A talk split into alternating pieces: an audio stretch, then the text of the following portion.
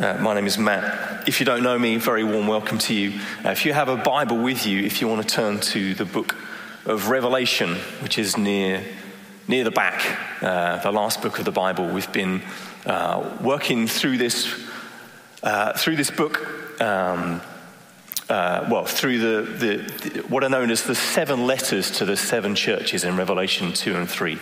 So we're at church number five this week, I think it is. Church number five at the start of Revelation chapter 3. So we'll read that passage to you in a moment or two. I'm sure you guys have all seen in the news this week about the climate conference that has been taking place in Glasgow, in Scotland.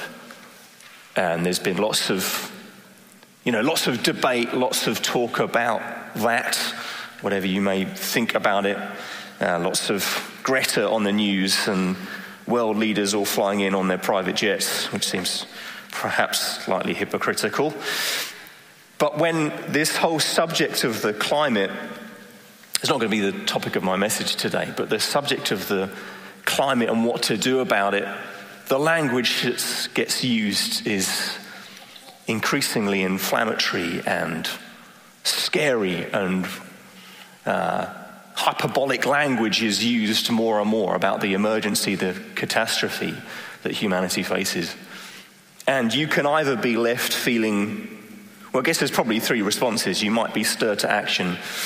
I think most people probably uh, end up feeling either incredibly anxious and worried and concerned, or incredibly cynical and critical of the movement and some of the language around it. But we're called to all the time to, to wake up to this emergency. Wake up to the biggest issue facing our lives, facing our planet, facing humanity. And whatever you may think about it, it does very much appear to be an important, startling issue. But what we're going to read today, what I'm going to read to you in a moment, is actually a more, a much more important wake up call. So let's get into what Jesus has to say to us today. This is Jesus writing each one of these letters. And to the angel of the church in Sardis, write the words of him who has the seven spirits of God and the seven stars. I know your works. You have the reputation of being alive but you are dead. Wake up and strengthen what remains and is about to die. For I have not found your works complete in the sight of my God. Remember then what you received and heard. Keep it and repent. If you will not wake up, I'll come like a thief, and you will not know at what hour I will come against you.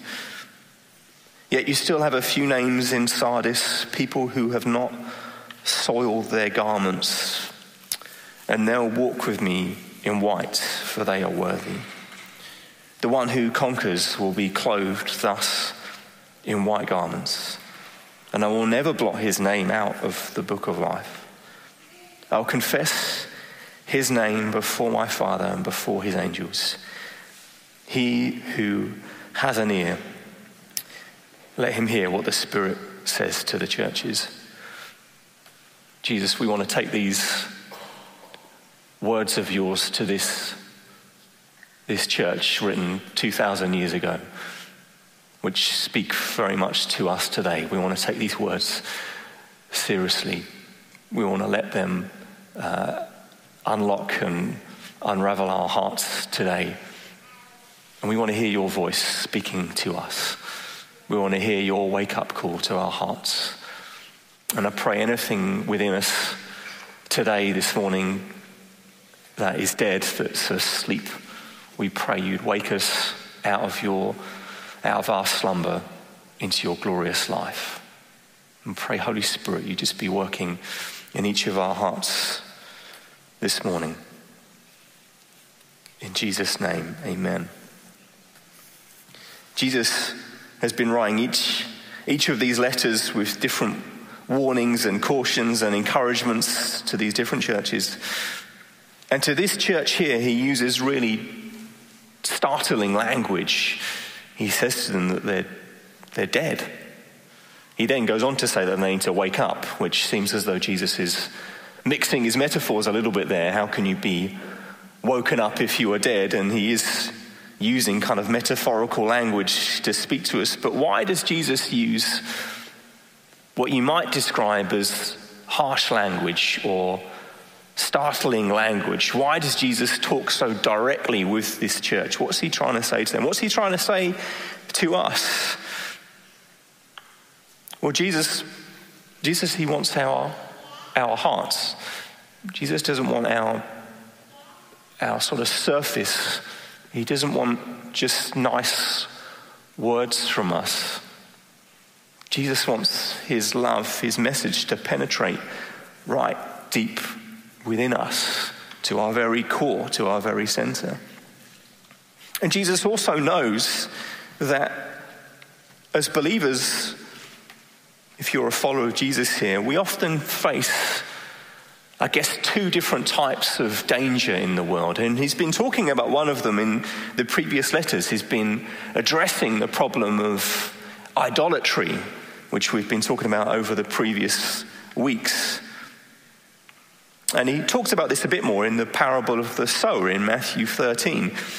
He talks about how there some, some seed falls on sort of shallow ground, and the seed goes in and it springs up immediately, but then the sun scorches it and it withers and dies straight away.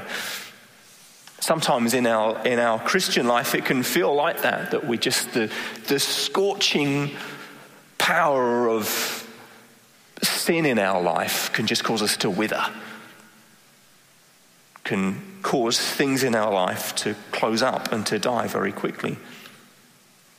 But what this letter to this church about is actually a completely different problem. Where he's written to these other churches and warned them about different cults that are trying to lead them astray, different false teaching that's come to them, different idolatry and sin and temptation which has led them astray. To this church, there's something gradual that's happened. A decay has happened that little by little over time, something has just slowly faded away in their hearts, in the life of this church. Which again, Jesus talks about that in the parable of the sower that some seed falls on ground and it grows, but then the cares of life just choke it. And just little by little, it can't get any air, can't get any sunlight. The seeds, the plants just begin to die away.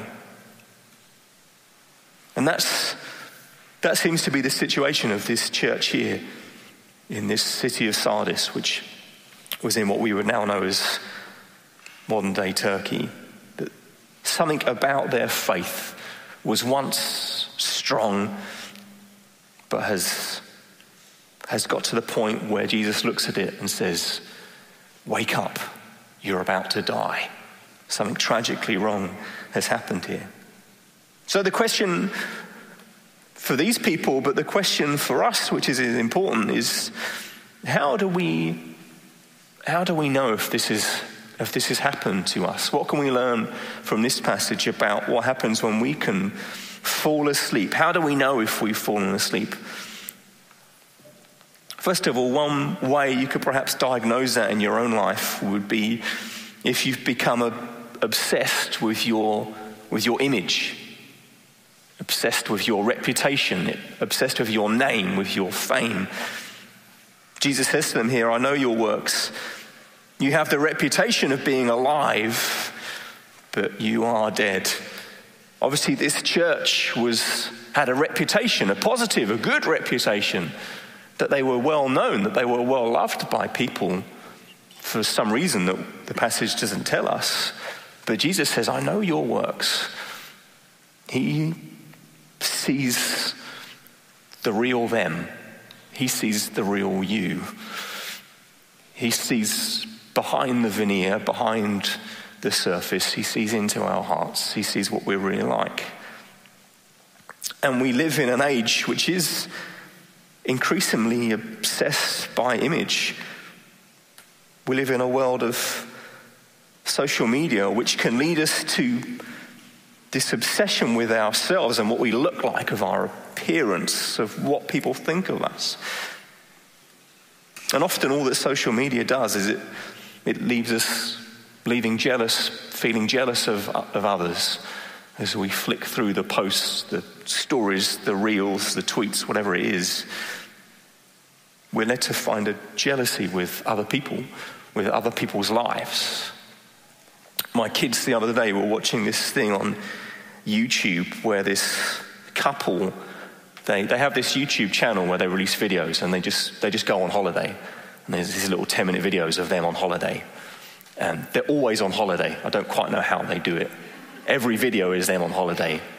And they're always in the most exotic places and they're always having the best time. And they just look full of life and everything. Everything is amazing. You know, the, the, the, the lady, every time she eats food, she cries because it's so good. it's so over the top. And I was trying to explain to my daughters how I was trying not to be cynical, but really I just couldn't keep it in. I was trying to explain to them how that's not real life. That they've produced, you know, an eight, ten minute video encompassing, you know, a week long holiday. And they've shown you the good bits, the glory bits. I'm like, I've been on holiday. I know what it's like. I know what it's like when you lie on the beach for too long and then the next day you can't even put on a t-shirt because you're so sunburnt you know that feeling just red like a lobster and everything you can't just move because everything aches i know what it's like i know what it's like when you're suddenly you know you've been doing life sort of together but sort of apart for a while where you're both going off to your different jobs doing different things and then suddenly you've got a week and you've got to remember how to relate to one another again and you squabble and you bicker and it takes time to kind of figure out that you actually do love each other still. Holidays can often feel like that. They're not all glamour and glory, but you can watch these videos, you can see social media, you can see other people's image, and you become very jealous. But perhaps the greater problem is we can almost become jealous of our own image, the, the, the image that we portray of ourselves online, the life we want other people to see of us.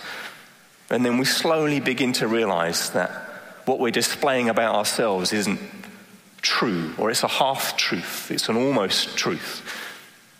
We can become jealous of the life that we would like to lead, or the life we're telling other people that we lead, and we become so obsessed with it, it can begin to rot us within. Perhaps our image, our reputation, our name becomes more important than our identity in Christ. That seems to be what's happened to this church here. Another way you can know that you've fallen asleep and you need waking up is you can live with a sort of a, a, a compartmentalized faith. Some kind of faith which is, is incomplete. Jesus says to them, for I have not found your works complete in the sight of my God. Jesus said in Matthew 5 Be perfect as your heavenly Father is perfect. it's a big statement to make. It's a challenge to each of us. Now, we all know that we can't be perfect as God is perfect. It's just, we all know we stumble and fall. And Jesus knows that too. He knows what we're like. But what Jesus wants is he wants a pursuit of him in totality of our life. By that I mean, it can be so easy to live as though I'm a Christian on Sunday or Wednesday evening or whatever time suits me, but this part of my life, this is, this is somehow separate. Jesus doesn't get this bit. He gets the other bits, he gets these bits, he doesn't get that bit. And we can begin to keep things back for ourselves. We can believe that we can manage that part of my life better than God can. I can't give that part of my life to Him because He's not able to deliver for me on this part. That's how we can begin to think in our hearts, that we need to govern it and own it all ourselves. A friend of mine reminded me of a, a quote this week of a, a missionary called Jim Elliot, who went to was to reach a tribe in South America about 60 or 70 years ago. He was martyred for his faith. And he said this He is no fool who gives what he cannot keep to gain what he cannot lose. Let me read that again. He is no fool who gives what he cannot keep to gain what he cannot lose. In Jesus, there's so much to gain that you can never lose. And there are so many cares of life around us that entice us and try and promise us so much, but we can't keep them. They'll die with us, but there's so much to gain in Jesus. Another way that we can know that we're asleep and we need waking up is that perhaps we've, we've given up on pursuing any purity in our life. Jesus says to them in verse 4 Yet you still have a few names in Sardis, people, people who have not soiled their garments. That's, that's direct language, and Jesus is not pulling his punches. People who have not soiled their garments. Obviously, the implication being that some of them had, spiritually seeking, soiled their garments. They'd given up on pursuing any purity in their life with Jesus. That slowly life had sort of choked them and they'd become just riddled with compromise, that they weren't, as Paul writes, they weren't living a life worthy of his calling anymore. I don't know if you've ever owned a pet, you know, a cat or a guinea pig or something.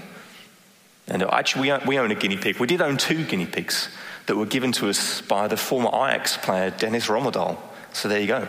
If you've ever heard of Dennis Rommedahl, I have his guinea pigs. And one of them died. And we only have one left now. And the one that died in the, in the final days of its life, you might have observed this if you've had a pet, they, they stopped taking care of themselves. You know, they stopped licking themselves and cleaning themselves. They stop eating properly and they just become like a sort of dirty ball of fluff, basically until they finally expire. Sorry, that's a pretty bleak way of saying it. But in a sense, we can begin to live like that. Spiritually speaking, we stop taking care of ourselves. We give up on pursuing Jesus in our life. That we become a Christian in name only. And we don't see it in ourselves, but we, we begin to reflect that in our life. We begin to become dirty and soiled, and we need Jesus to come and clean us up. Now, there is another danger for us, and that might be that as a Christian, you've never really felt, you don't really feel the need to wake up because you've perhaps you've never really known what it is to be awake in that sense. That being a Christian has always felt hard work and a, a bit bland, or maybe, maybe being a Christian has never really affected your life. And that might be because some people, they make a commitment to Jesus and they never really grow in Him. You're like an empty building site. The planning permission has been granted, but they've just cleared the land and nothing has been built on top. Well, our, our encouragement to you today would be to invite Him in to your life. Perhaps you're here and you don't know Jesus at all. Perhaps you've never made that commitment. Well, to become a Christian is to move from death to life. And it is a wonderful life to know Jesus. Let Him come and build on that building site in your life. Or perhaps it might be that you've, you've actually become so asleep, so kind of lost in your decay that you just, you were once awake. You once had a vibrant spiritual life, a walk with God that gave you joy and fulfillment. But you can't really remember that anymore because it just feels so distant to you. I know what it's like to be a parent with young children and you just you forget what it's like to know sleep. It just becomes did, did that happen? Was there a time in my life when I slept? I remember once driving on a, a motorway, a Snelweg in, in England, and they have these signs that come up across the road, and it said, Feeling tired? Take a break. In a rest stop in two miles. And I thought, I, have been feeling tired for seven years. can, I, can I just pull off and just drop off my children and then carry on? That might wake me up. And you can feel like that. You can feel like that as a Christian, that you've been asleep for so long, you've forgotten what it, what it was like to be alive, to be awake. So, how do we wake up? Or more to the point, to use Jesus' mixed metaphors, how do you wake up a dead person? How does that happen? Well, a couple of pointers to help us. First of all, as this passage tells us to remember, remember then what you received and heard. Keep it and repent. See, so often it's past acts that shape our present, things that have happened in your past that shape who you are today, things that have been spoken over you, people, things that people have said about you that shape who you are, qualifications you've received or qualifications that you didn't receive, the promotion that you didn't get, the rejection that you received, all those different things in life can shape who you are and how you respond. And that's true in the kingdom of God as well. That Jesus calls us to remember his grace for us, remember his love for us. That's, that's the message that Jesus wants them to remember. He's saying to this church, remember what you were taught. Remember what you once heard. Remember what you received, that the gospel of Jesus Christ came to you. Remember it, keep it, build your life upon it. We can let our lives be shaped by not necessarily just negative things, but a whole range of negativity or positivity that's come into our life. And being a Christian isn't just sort of filling you up, yourself up with positivity, but it's filling yourself up in Jesus. Remembering that He loves you, that He's for you, that He's won you, that He's paid a price for you to know Him, to enjoy Him. Let your life be shaped by that wonderful truth of what Jesus has done for you. Secondly, Jesus calls us here robustly and directly again and again to a life of pursuing holiness. But we have to remember that in the, order of salvation, holiness always follows from, from grace. That the grace of God comes first, that the grace of God comes to us. And the Bible calls us again and again to pursue a life worthy of the calling we have, to follow Him. To be a Christian doesn't mean, well, I'm saved, so I just can just sit and do what I want. But we want to live lives of devotion to Jesus, which always flows on from His grace. Because the, the, the reality is, how do we wake up? How do we wake up what's dead inside of us? Well, you can't. You need Jesus to do that. Jesus starts in verse 1. He says, To the angel of the church in Sardis, write the words of him who has the seven spirits of God and the seven stars. The seven stars refer to the seven different churches he's writing to. The seven spirits of God refers to the Holy Spirit. And he's saying, he's saying I, I have you. He has these churches in his hand, he's holding them. And he has the Spirit of God, the Holy Spirit that he wants to send upon us. See, it's, it's his voice that comes to us and says, Wake up. So if you're feeling that, that tug on your heart this morning of, yeah, I, I do want to live for Jesus. I, I, I know there are things I need to repent of. I, I do want to pursue holiness in my life. That's Jesus calling you. That's his voice speaking to you. It's him directing you into the way he wants you to follow back into his life. And not only does Jesus' words wake us up, but it's His power that changes us. Jesus doesn't say, Wake up, now go on, go and get on with it. I've, I've woken you up, now work harder, try harder, do more. Just, just force yourself into some kind of holiness. It's Jesus' power that comes and changes us. Let me read a couple of verses that will help us to understand this. This is, again, Jesus' words in John chapter 6. He says, It is the Spirit who gives life. The flesh is no help at all. By the flesh, he means our kind of our bodily self, not just our physical being, but our kind of sinful desires and motives, everything within us. The flesh is no help at all. The words I have spoken to you are spirit and life. See, it's the, the Holy Spirit ministered through this book that gives life. It brings change. It enables you to follow Him, to grow in Him.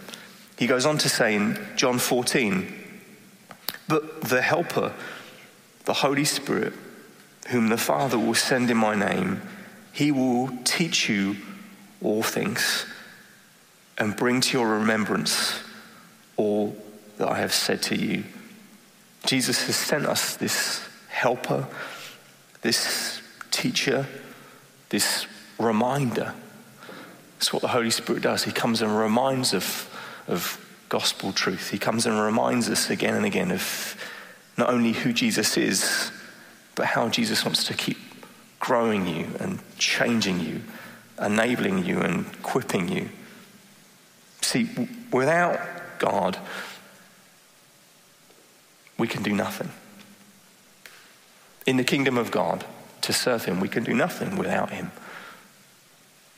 But with His power within us, with His strength in us, then that's when we begin to change and begin to follow Him.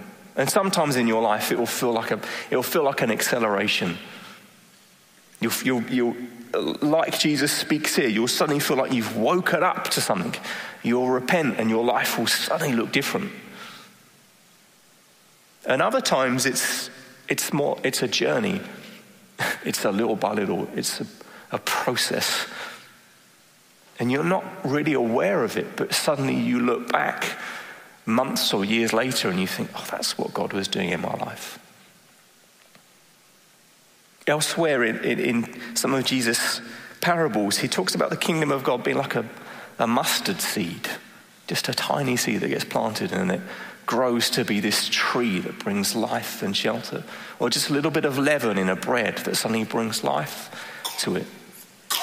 I don't know if you've seen it where, like, uh, where there's been like some a pavement or a street where a tree has grown through, and all the concrete, all the paving slabs are all kind of ripped around it. It's this massive trunk of tree has grown up.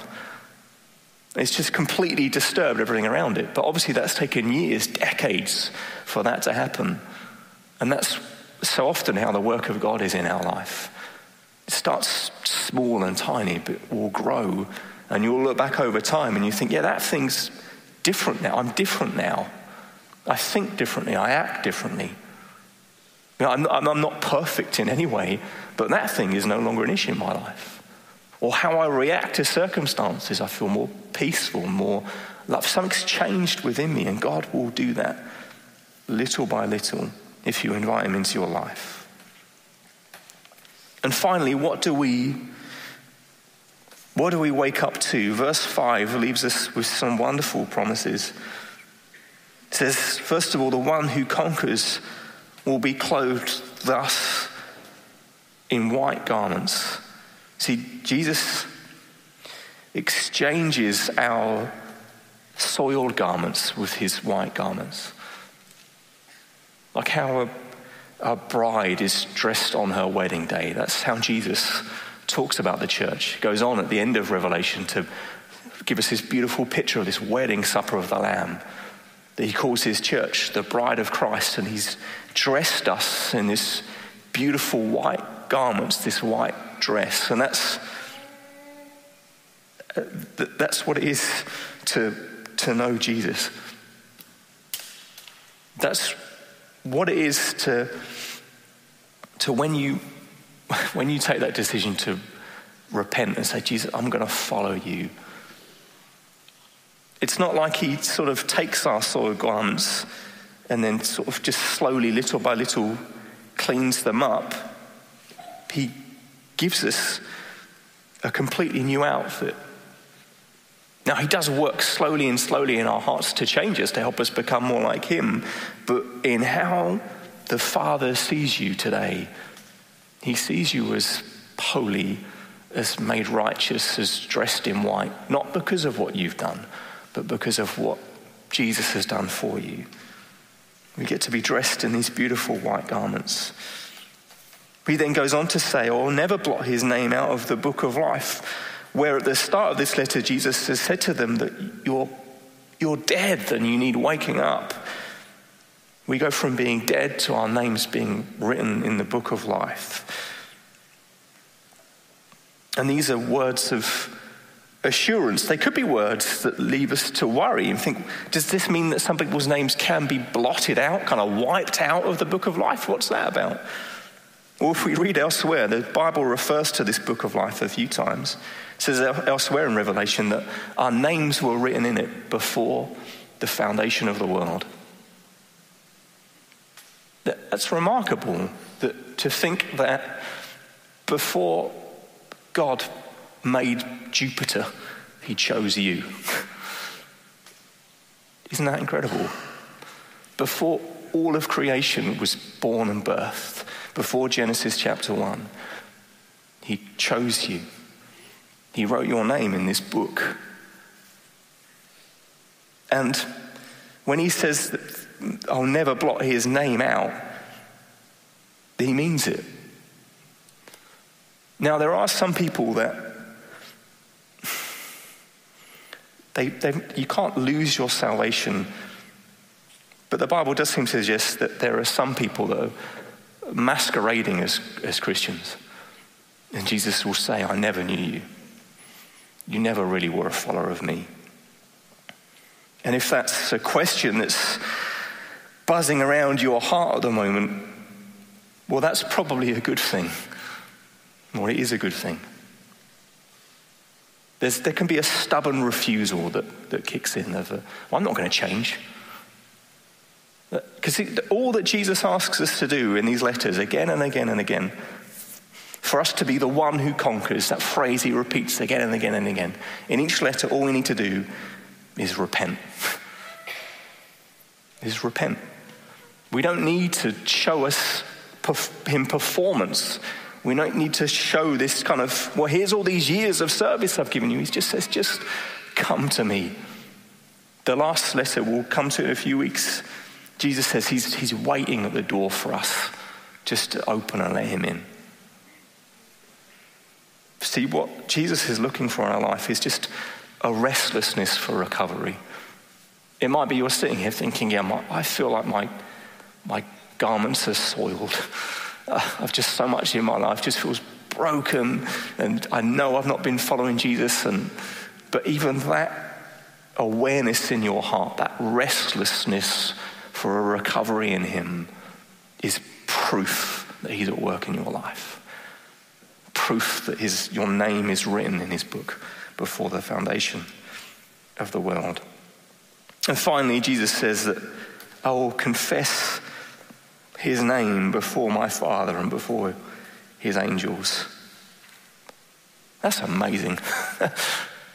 to think of that he, he, he's deliberately pointing to the fact that he said to him, You have the reputation, you've created the name of being alive, but you're dead. But Jesus says, Come to me, and I'll confess your name before the Father.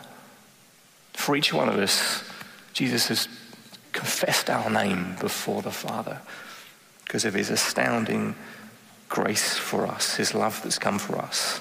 And that's, that's the reputation that I want to pursue. That's the name, that's the identity I want to build my life upon. That name that Jesus has confessed before our Father in heaven, not any reputation I can build here on earth. I'm just going to, Dan's going to lead us in communion in a moment, and the band will lead us in song, but I just want to take a moment and just invite the Holy Spirit to come. So why don't you just, if you're comfortable to do it, just stand to your feet. You don't have to, you can stay seated if you prefer.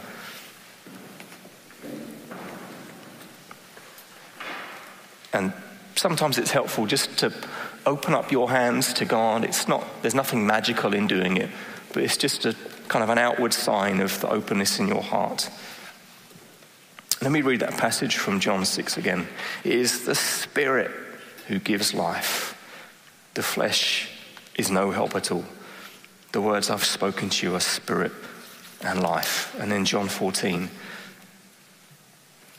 the help of the Holy Spirit, whom the Father will send in my name, he will teach you all things and bring to your remembrance all that I have said to you. Peace I leave with you, my peace I give to you. Not as the world gives, do I give to you. Let not your hearts be troubled, neither let them be afraid. Jesus, we just want to invite you right now just to send your Holy Spirit into our lives. Jesus, we just want to say that we know that in so many different ways we can feel like we've just fallen short, that we've become uh, obsessed with our own reputation, or perhaps we've just compartmentalized our faith, or we've just given up in any pursuit of you, really. We, we've just become sort of spiritually flabby and we've decayed. We thank you, Jesus, that your spirit breathes life. And the message we don't want to leave today is I need to go and I want to try harder, but the message today is I need Jesus. I need his spirit and his power to come and help. And the, the, the, the, primary, the first way you do that is you just, Holy Spirit, you come and you remind us of Jesus' astounding love for us. I just pray, Holy Spirit, that you would just do that right now. Come and just remind, remember to our hearts your goodness, your grace, and then enable us by your power to follow you. With all the stumbles and the hiccups and the trips, let us be restless in our hearts for recovery, restless in our hearts for more of you. We just pray, Holy Spirit, you just minister your goodness to us right now. Come fill us again, equip us for the task you have for us.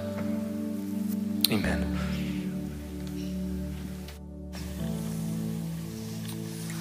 So God's presence is here, and I don't want to distract us from what He is doing. We're going to spend 10 minutes kind of taking communion and, and singing worship songs. And these are just brilliant ways to do what Matt's encouraged us to do to repent and to remember.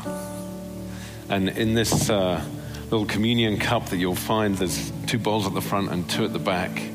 Um, you'll find a bit of juice and a sort of wafer thing. And this represents what Jesus has done for us that his body was broken on the cross out of love for us, that his blood was spilled for us so we can have the, the blood of the new covenant, which means the Holy Spirit can come, that we can receive his love and his empowering, and we can live changed. And I'd encourage you as you uh, grab one of these, maybe this might be your first time of repenting and remembering and just in your heart say, you know, Jesus, I was dead and I want to be alive. Maybe some of us are here saying, uh, okay, I thought I was alive, but I want to be even more alive. It's the same thing. We're all kind of on a journey of becoming fully alive in Him, fully like Him, and it's empowered by His Spirit. So, Jesus, we thank you. We thank you for this cup. We thank you for this body that was broken for each one of us. Out of your love for us, your desire that we might wake up and come to be clothed in white, come to have our names kind of spoken out in heaven before the Father, that we'd kind of have uh, the, almost the ultimate re- reputation in front of the one who matters.